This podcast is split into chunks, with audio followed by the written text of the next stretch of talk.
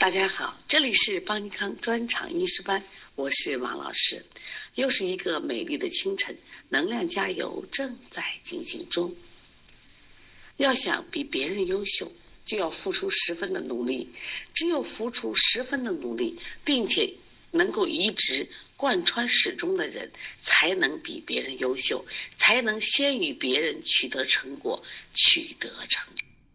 好，我们来看一下。昨天的作业第十五题，手厥阴经分布在给了 A 上肢内侧前缘，B 上肢外侧前缘，C 上肢内侧后缘，D 上肢外侧中线，E 上肢外侧后缘。那个这个题是没法选的，要把答案的 C 改成什么？上肢内侧中线，改成中线就会了啊。因为我们在一起背一下。我们这个经脉在四肢部的这个分布，还记得吗？我们马上站立军姿，大拇指朝前，来前中后太绝少。那绝是不是应该在中？所以这个题他给的选项有问题，改过来啊。那么同时我们再一起复习一下阳经的规律呢？前中后阳少太。这个章节呢，其实题也不是很难，但是呢有点绕，就是你不熟嘛，有点绕。所以我们今天再一起来复习一下啊。因为经络是很有趣的，因为我们自己呢在临床中也常用。昨天画了个小人以后，有的人画的真好，是不是你一下子对经络的大致走向出来了？因为我昨天有要求。有的人做就没做全，有要求是什么？就是你画出十二经脉的四肢、头面和躯干。来，我们一起啊，闭上眼睛，好好想一想，经脉在四肢部位的这个区分。我们按照一个规律，什么规律？阴经分布于内侧面，阳经分于外侧面。来，站军姿，阴经是前中后太厥少。阳经是前中后阳少太，这个规律不管是对手经还是对足经都有用，但是在阴经里边一定要记住，内踝八寸这个词很重要。内踝上八寸以下，足厥阴在前；内踝八寸以上，足太阴在前。把这个要记住啊。好了，我们再再画图，头面部。头面部手足的阳明经，它均行于面部和额部。嗯，在这个位置摸一摸。手足的太阳经行于面颊、头顶和后部。手足的少阳经行于头侧部。来，我们看第三个躯干部位啊，手三阳经行于肩胛部。手三阴经均从腋下走出，那么足三阳经呢？它是阳明经行于前，太阳经行于后，少阳经行于侧面，足三阴经行于腹面。你想画这个图，你是不是要出要知道它们的这个走向规律？手三阴经是从胸走手，手三阳经从手走头，足三阳经从头走足，足三阴经从足走腹。也就是说，手三阳经均起于胸中，从胸腔走向手指的末端，交于手三阳经；手三阳经均起于手指，从手指末端走向头面部，交于足三阳经。足三阳经均起于头面部，从头面部走向足趾末端，交足三阴经；足三阴经均起于足趾，从足趾走向腹腔、胸腔，叫手三阴经。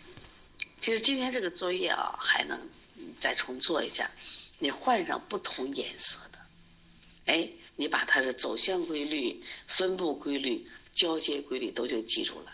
来，我们再看一下交接规律。交接规律只有三句话。第一句话是相为表里的阴经和阳经在四肢交接，这里有两个意思。第一个是相为表里的阴经和阳经是手经，一个是相为表里的阴经和阳经是什么足经。所以手经是在手指上交接，足经是在脚趾头交接，这个要分清楚啊。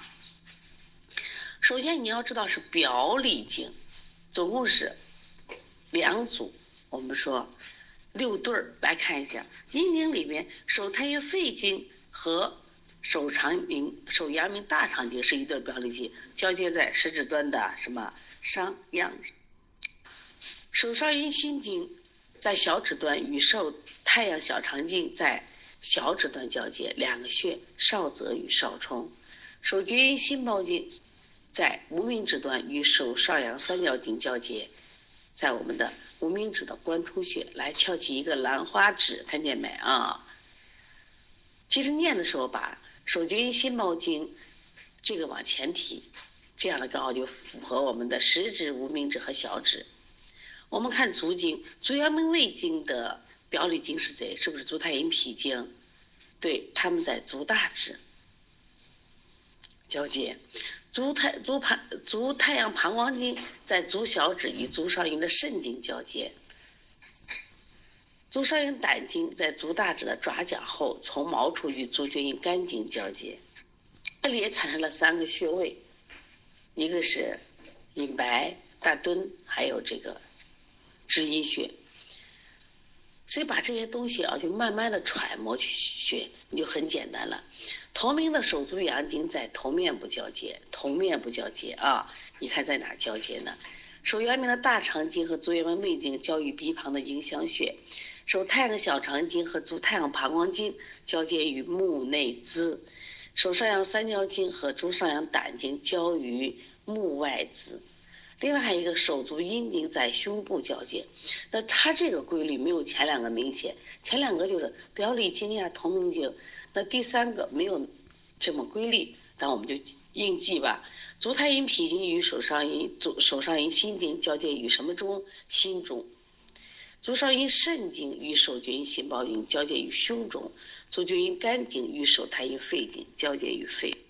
那今天我们再留个作业。那么我们把这个交接规律、分布规律啊，还有这个走向规律，其实你一画，再画一下，你一下脑子里这个经络人全出来了。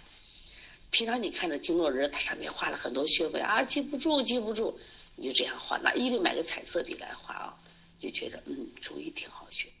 十二经脉的流注次序，记住肺经开始，最后流注于肺经啊。这个规律要记住，来跟我一起读一遍：肺大、胃脾、心小肠、包肾、包胶、胆、肝、藏。你背这背很熟，也不一定会做题。为什么？他考的时候，比如说手少阴心经，上接谁，下接谁，他不带脏，所以说你记这种经的时候，一定记住，啊，把手足阴阳脏腑都连着记。来，我们现在看一下我们。呃，教材里边的习题，咱们做一下。五十八页，足三阴经的走向规律，赶紧想。我们翻到教材五十三页，你背会了没？没背会的再来一遍。从足走腹的是足三阴经。那我现在问一下啊，从手走头的是谁？对手三阳经。那么从头走足的是谁？足三阳经。那手三阳经是从脏走手或者从胸走手，那么所以答案这个 A 有没有从足走头的？是不是没有啊？对。那我们看手足三阳经交接于哪？交接于 A 手 B 足 C 头 D 腹 E 胸。对，手足三阳经我们说交接于哪儿呢？交接于这个头。我们看第三题，手太阴经分布在，你看啊，他考你的时候他不带脏腑，所以你光记脏腑是不是不行？手太阴经，我们记这个题的时候一定要想起来站军姿，哎，这是考的阴经手经，它符合的规律是前中后太厥上，太没问题，是不是前？说上肢内侧的前缘啊。如果我们现在再加脏腑，它是什么呢？手太阴的肺经，记住。那我们再把下面一个题做一下：上肢外侧前缘是什么？考上肢外侧，一是阳经，手经的阳经，记住规律：前中后阳少太，手阳明大肠经。看，就记住了吧？第四题有点难度啊，但这个我们反复强调了。足厥阴肝经分布于内踝尖八寸以上，它是考你是在前中后呢？我们反复讲过了，八寸以上它在哪儿呢？它在中线了嘛？八寸以下它在哪儿呢？它在前缘。所以这个题是不是又考？所以我们那个要点记了，但是有无数种考法，你只有多做题才能练出来。我们再来看，按十二经脉的流注次序，肝经向下流注的经脉是哪一个？如果他问的光是脏腑的话，你是不是背什么？背口诀是不是就特别简单了？对，我们知道下来就是肺，它为什么呢？它刚好是这个一个环状，十二经脉流注次序是从肺经开始。传到肝经，最后又回到了肺经。来，跟我一起把十二经脉走向这个规律再背一下啊！一起来，肺大胃脾心小肠，心小肠，膀肾包胶胆肝藏。那个肝后面完了以后跟的还是肺。反复练做题，我这我觉得做题是最好的方法。来，我们再来看督脉的主要生理功能，这是总分题，一身之阳经啊。那么一身之阴经是谁？对，是任脉。另外分主一身左右之阴阳是谁？是我们的阴维脉和阳维脉。它还有个答案 D，说约束诸经的是谁？我们说带脉呢，它是一个横向的带脉，所以它是约束重型诸经，同时还能起到主司妇女的带下。那么调节十二经气血的是哪一个脉？对应，是冲脉。所以冲脉呢，它除了是调十二经气血，它还被称为十二经脉之海。另外，冲还被称为血海，这也是常考点啊。另外再看主司眼睑开合的经脉是哪一个？对，荞麦。我们有阴荞麦和阳荞麦。那么荞麦呢，除了主司眼睑的开合，还主司下肢的运动。下来我们再看一个题，它考的是别络，十二经脉的别络是从哪儿分出的啊？肘膝关节以下分出。另外我们看第九题，具有益气血通营卫的是哪一个？对，是孙络。好了，第十、第十一题也比较简单，成为十二经脉之海的是谁？冲脉。与女子妊娠比较密切的脉是谁？任脉。这几个题都简单啊。在这里注意一个题的鉴别，在我们教材的第八题，它考的是十二经脉的别络，都是从肘膝关节以下分出，这是没错的。那么我们在上课的时候讲了一道题，十二经脉的经别大多是从四肢肘膝以上分出，这两个题一定要区分开来啊，这不是一回事儿啊。一个是考的是经别，一个考的是别络。对经络部分这些题呢，就是要反复练。我们今天我们继续画小人儿和做习题。下来我们看第十单元的病因，病因重要不重要？当然重要了啊！病因里边，就是我们这个人他有为什么有生这个病，你必须把他的病因找着。你找不着病因，我怎么治？这一点我也希望给我们儿推人一个提醒。我们很多儿推人呀，比如说这个病人来以后呢，我们就是下手就推。什么也不问，当然了，你日常那些保健是没问题的。那么小儿推拿它也是什么？有治疗很多病种，所以的病因病机是不一样的。那我们来看一下，第一个病因就讲的是六淫。那么六淫是哪六淫呢？首先我们必须知道六气是啥。注意啊，把这六气记下来，就是风寒暑湿燥火。我们经常说这个词儿。那么如果风寒风寒暑湿燥火，如果没病的状态，那它就是六气；如果说六气发生太过或不及的时候，那它就是六淫。我们来看一下啊，这个六淫，当四季气候变化异常，六气发生太过或不及，还有一句话，非其时而有其气，或者气候变化过于急骤。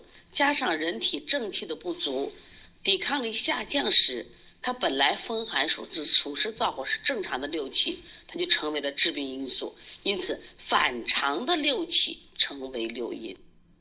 在正常的自然情况下，风寒暑湿燥火是自然界六种不同的气候变化，是万物生长、化收藏和人类赖以生存的必要条件，称为六气。什么时候六淫呢？就是太过了，或者是非其时而有其气，这才称为这个六淫。那么六淫的共同致病特点啊，注意没有传染性，它有外感性、季节性、地域性、相间性。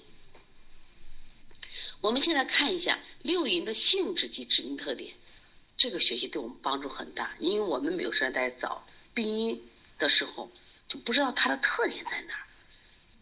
学了以后你就能判断了。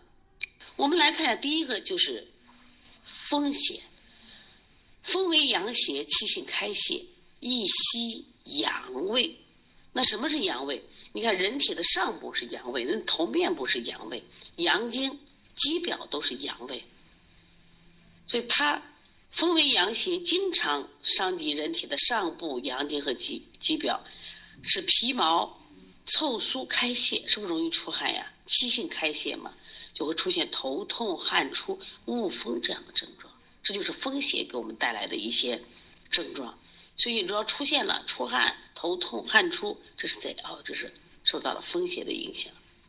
另外还有一个风邪是善行而数变，所以治疗这个风病的不好治也在那儿，所以你会用风药，那就是了不起的医生。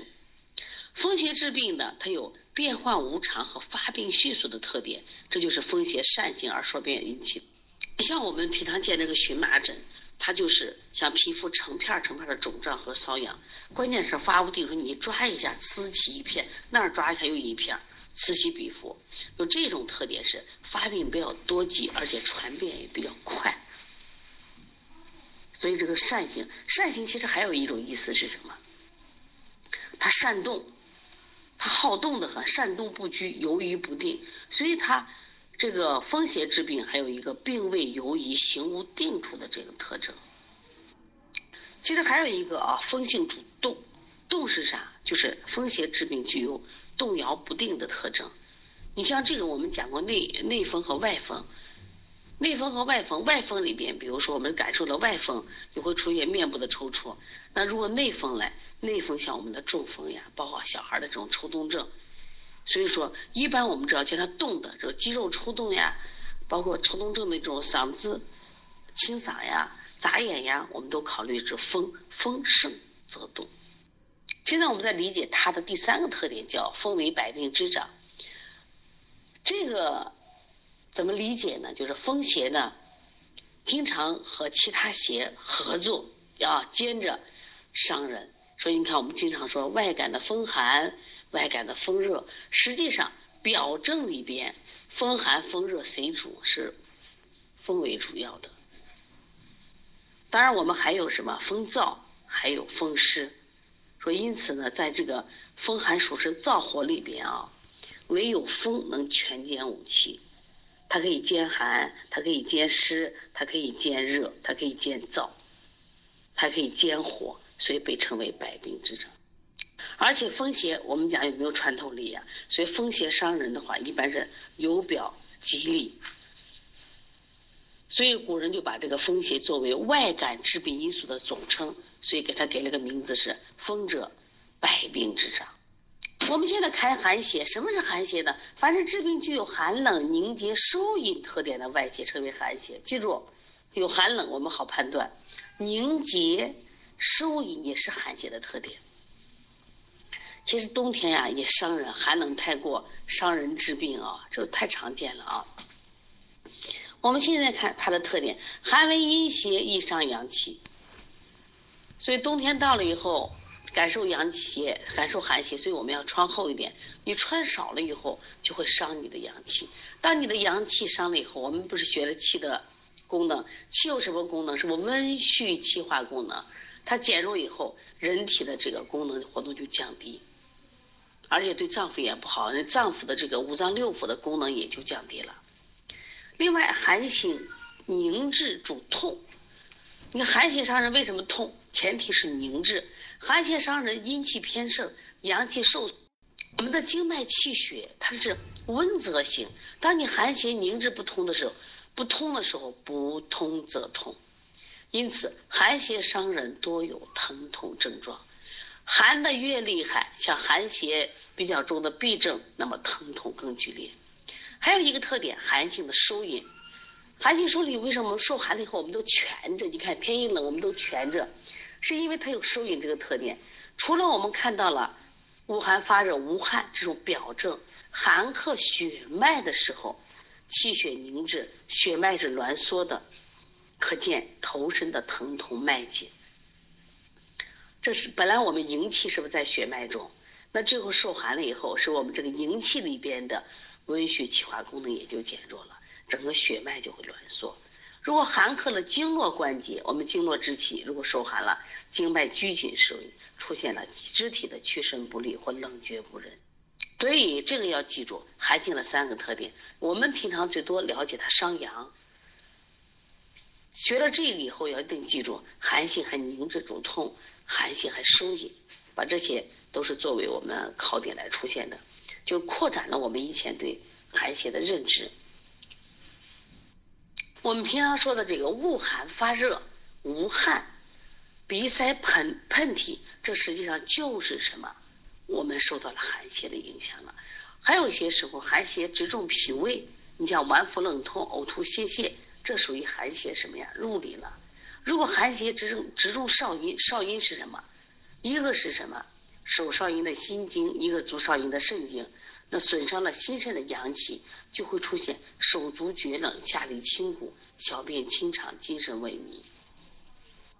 你看我们现在很多这次就是阳了的这个患者，他们都有一个浑身痛。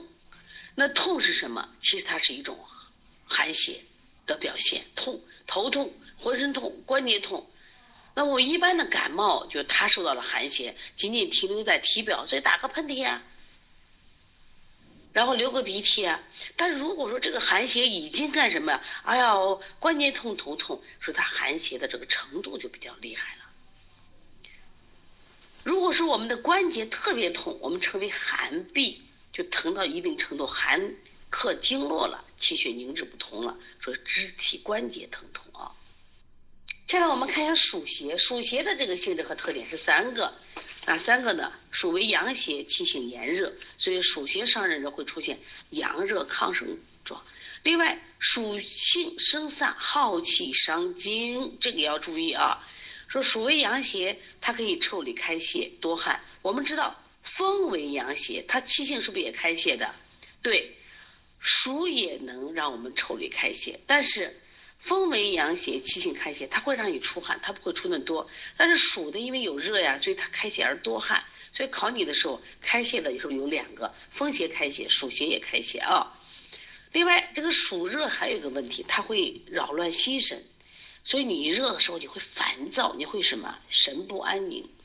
还有一个，我们前面讲过气和精的关系，气和精什么关系？那我们精为气的载体，如果大量汗出的话，伤不伤气？一定会伤气的啊！前面学习内容在这有没有用？一定有用。气和精，它就是互根互用关系。气能生精，注意以后补阴的时候一定要加一些补气的手法。那么同样，当精损失的时候，你看气是不是也损失了？来，我们看暑多加湿，暑邪呢经常和湿邪结合。暑湿，暑湿，除了这个发热心烦，因为有暑就热嘛，就烦口渴。另外它有湿，它会四肢困倦、胸闷恶心、大便溏稀或不爽，所以暑多加湿。这暑邪发病啊，一定有季节性，它一般发病于夏至之后、立秋之前，因为我们知道暑是夏季的这个主气嘛。暑是哪来的？暑是火热之气所化的。暑气太过伤人之病，这就称为暑邪啊。另外，我们了解一下关于暑邪治病有伤暑和中暑之分。一般轻的叫伤暑，这个重的发病急的叫中暑。下来我们看一下湿邪。关于湿邪治病，也是我们现代人得病的一个主要的这个病因。那什么叫湿邪呢？它如果是治病导致人生病，它是一种邪气。它有什么特点？重浊、粘滞、趋下，它往下走，而且它会沉重、重重。而且黏，这种的邪气就叫做湿邪。湿邪这个病呢，一般是长夏居多，一年四季都有可能，但是这个季节是最多的啊。长夏呢，又称为季夏，这个字不念长啊，念长。它一般是在夏秋之际，夏秋之际，整个自然界呢热还有又加了雨水了，所以说这个湿热充斥，说一年就一年中这个湿气最盛的一个季节。看一下，看湿邪的特点，湿为阴邪，易阻遏气机，损伤阳气。我们来看一下啊，看寒邪，寒邪是为阴邪，易伤阳气。提到阻阻遏气机了没有？没提到吧？所以说，凡是小孩的舌头舌苔白腻的，有腻的，记住他的都会腹胀。啊，这个腻的好久了，你孩子不要把水果吃太多了，不要把肉吃太多了，是不是？有的我们讲外湿，只有内湿。当你湿邪重的时候，我们第一个特点就是阻遏气机，它既损伤阳气，还阻遏气机。一阻遏气机，就会出现什么呀？这个腹胀嘛，邪里胀，腹胀。一胀的话，我们气机运行是不是就失调了？一失调，心肺的气机不下降，往上走，心火上炎，往上走，肺气上逆，是不是咳嗽了？然后肝的疏泄不好，也会出现各种问题。湿为阴邪，阻遏气机的表现在哪里？易流于什么脏腑经络，所以出现了胸闷的顽皮、小便的短涩、大便的不爽。看见整个是不是不通的象呀？小便小便不好好尿，大便大便不好好拉，不通了。而且湿邪损伤阳气以后，就会出现这种腹泻、尿少、水肿、腹水这样一种阴病。所以我们老说这个痰饮，痰饮，痰饮怎么有呢？首先考虑它有湿邪啊。以后我们在辩证的时候，基于这种湿邪，一定记住它阻遏气机。你看，如果说它湿阻了胸膈，气机不畅，我们就会出现呀，我发现我胸膈满闷。如果湿阻了中焦，你会知道你的顽皮腹胀。凡是小孩有这个顽皮腹胀，一定是气机失调了。看他舌苔有没有逆苔，有逆苔的话，你记住。你要祛湿的啊，食欲减退，湿情下焦的话，就会出现肾和膀胱的气机不利、气化不利，出现小腹胀满、小便的吝啬不畅。再来看一下湿性的重浊，湿性重浊的以后，感受湿邪，常见头重如裹、周身困重、四肢酸懒沉重。如果这个湿邪停留在经络关节，常见肌肤不仁、关节疼痛。又称湿痹或浊痹，它重浊。还有一些小孩你发现没，脸脏的很，老觉得这个孩子脸洗不干净。说这一类孩子其实也是湿性重浊，他因为一个重是沉的意思，浊是不干净。所以我这脸抹多少粉都抹不好，为什么不鲜亮？你看有的人，人家打一点粉就是可漂亮了，或者不打粉脸都干净的，湿不重嘛。像女性的白带过多或者湿疹、流这个水水，都是湿性重浊的表现。另外，我们看一下湿性的粘滞，湿性粘滞就是说排出物或分泌物，都经常干什么不畅而粘滞。注意啊，还有这种发病有一个特别要记得，就是缠绵难愈，病程较长。这个小孩这个老病老病老好不了，你看他有没有湿邪？因为湿性粘滞。另外，记住湿性趋下易伤阴胃。我们讲风邪的时候，伤的是谁？是不是阳胃？伤阳胃。那么，注意伤阳气的时候，就伤的是阳胃多一点。那么，像这种湿邪伤的是阴胃的下部，像下肢的水肿，像淋浊带下泄痢这些病，将来我们在内科学校学，基本都是湿邪下注所致的。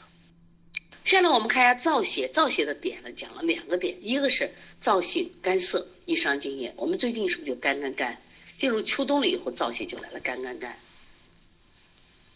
那么另外，燥邪容易伤肺，因为肺这个位置嘛，我们说距人体最高位，焦脏，而且肺是喜润恶燥，结果你在秋冬天的时候，它就开始咳嗽。首先咳嗽考虑什么呀？干咳嘛，干咳少痰，燥邪伤肺的特点，或者痰中带血。注意燥邪，我们将来还要学。就这是外燥和内燥，我们现在学的是外燥，将来我们还有内燥啊。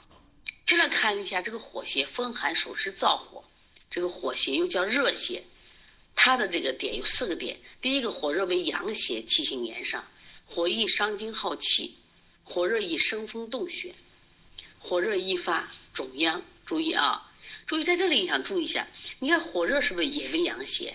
风也为阳邪，注意啊，暑也为阳邪，它三个一样不一样？我们再来看一下，风为阳邪，它的特点是开泄；暑为阳邪，它的特点是炎热。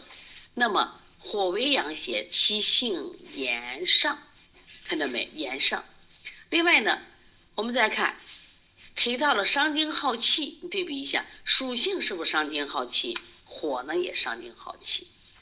注意啊，另外它的特点，火呢是生风动血，那别的是没有的，是它，所以耗上阴经就会引起这种肝风内动或热极生风。说因此，我们考虑这个小孩的抽动症，除了一个考虑风以外，你考虑他有火没有？火也会引起肝风内动和热极生风，不光考虑肝，明白不？另外，火热易发肿样，火入血分以后就会出现什么呀？我们说这个扁桃体的红肿呀，或者我们这局部的红肿啊。所以说，教材还提醒了一下，暑邪、火邪、燥邪的共同致病特点都伤精，都伤精，伤精耗气的都有谁？注意啊，伤精，你看啊，风邪其实本身它也会伤精，知道吧？你看我们挂个衣服，风一吹是不是就干了？注意啊，但教材里重点讲的是属性的耗气伤精，知道吧？啊，像这个我们燥邪伤精。还有火邪是既伤精又耗气，暑邪是既伤精又耗气，把这个都区分开了。就这一章节就简单，但是在临床上用的是不特别。我们现在讲一下戾气，因为最近我们还在这个大门里阳了个阳的这个恐慌状态。这个戾气呢，就是具有强烈传染性的外感致病邪气，被称为戾气。戾气、疫气、毒气、怪力之气，这是天地间别有的一种特殊的致病因素。那么这个戾气呢，都从口鼻侵入人体，也可以散在发生。你想形成瘟疫大面积流行，像过去咱们的大头瘟、疫痢、白喉、烂喉单杀、霍乱、鼠疫，包括现在我们叫的新冠病毒，它的发病特点，你记住：发病急骤，病情较重，一气一病，症状相似，传染性强，易于流行。它跟我们的六淫是不一样的，因为它是一气一病症状，所以你看全国人民得的病是一样的。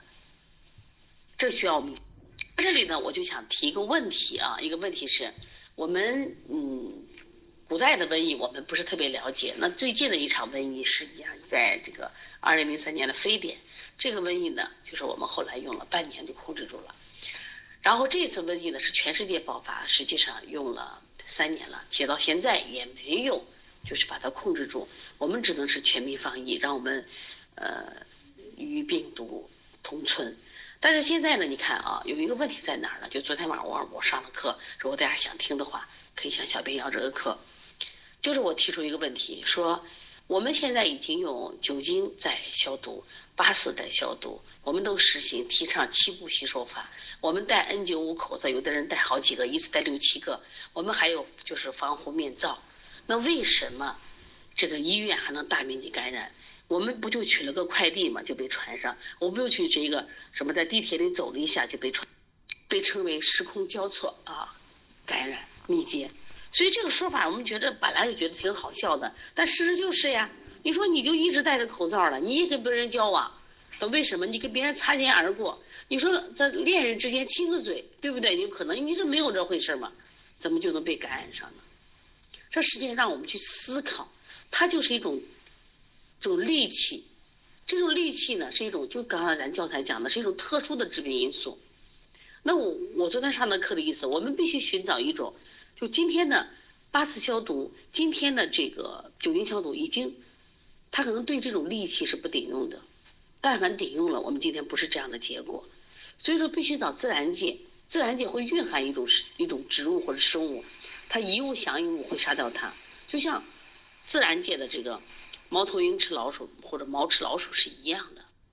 那我们就去寻找，我们发现自然界里有很多去戾气避讳的呃中药，有哪些呢？像我们说的槟榔、呃厚朴、我们的雄黄、啊朱砂，包括花椒，是不是？苦参它都可以杀戾气虫的。还有我们的就是前面讲的艾叶，这个石菖蒲。佩兰，对你们也也能说出很多，这些都是避讳的。所以我们五月端午的时候，我们会把这个艾草呀、石菖蒲挂到墙上，所以我昨天谈了一个观点叫“爱去戾气，邪不沾身”。我们现在都防不住，那我能不能给自己带个金刚罩？我能不能给我穿个铁布衫？我让邪不沾身嘛。所以我也提倡，从现在开始，我们用爱什么？就爱水，就是拖地，爱水来洗脸。我们每天用爱来熏自己，让身上有味道。你让你邪不沾身，我们是不是就不阳了？有人说我阳了没事，我年轻，是你没事，你可能阳了就是感冒。但是小孩阳了以后，他流感，他是一种流感症状呀，他可能烧三五天，烧三十九度、四十度，就全家人都有慌了，而且大量去吃药，那会不会伤肝肾？如果你们家里有老人，你阳了没事，因为他这他这种他有传染性呀，传染性极强呀。那么老人有基础病，他会不会引起病症，会引起死亡？所以说，我觉得我们最好的方法，一定要干什么？让他邪不沾身。所以说我等于是我我身上画了个圈儿，对不对？我周一个圈一米之外一个圈你邪就不沾身。谁可以做到？爱也可以做到。所以大家从现在开始，用中医的方法来我们防一下。我们这三年都是用西医的方，大多数也会出现一些中药，但基本上中药在治疗上。我们能不能用最传统、最普通的，我们很多儿科店都有的艾叶来给我们什么呀？真是做一个防护，这是我想对利气的。那现在这场就是一场无硝烟的战争中，我们真的不能光去抢这些药、去囤药，对不对？我们也不能光一味的听这些专家说。你现在这专家有时说话都前后矛盾着嘞，因为专家都是西医专家呀。你看咱见的专家不都是西医专家呀？你中医在这个说话分量不足呀，而且中医的应用都是在什么呀？就就是阳了以后呀，那我就说我们儿推人，我们要接接小阳人，对不对？你不接不行，国家现在要求所有的门诊全放开要接，你不接家长就不去查，家长直接来了，我孩子发烧了，你给我接就行了，你可能接的就是小洋人，那来了孩子，我先把我屋里消杀，我传不上嘛。来了孩子到我这以后，来先用这个艾叶洗个手，对不对？然后我们把这艾叶水喷在屋里喷一下，然后烟消杀一下，孩子身上把它艾叶味道给它熏一熏，是不是就没问题了呀？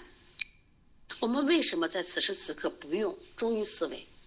也许，也许这场瘟疫就是中医振兴的机会来了，中医复兴的机会来了。但是必须有一批人，他要践行中医防疫法。如果你不践行，我们还是西医当道，还是七步洗手法。我想，那也许我们还有三年，还有三年。所以说，我们学知识一定要临床应用，一定要临床应用，这是非常重要的事情。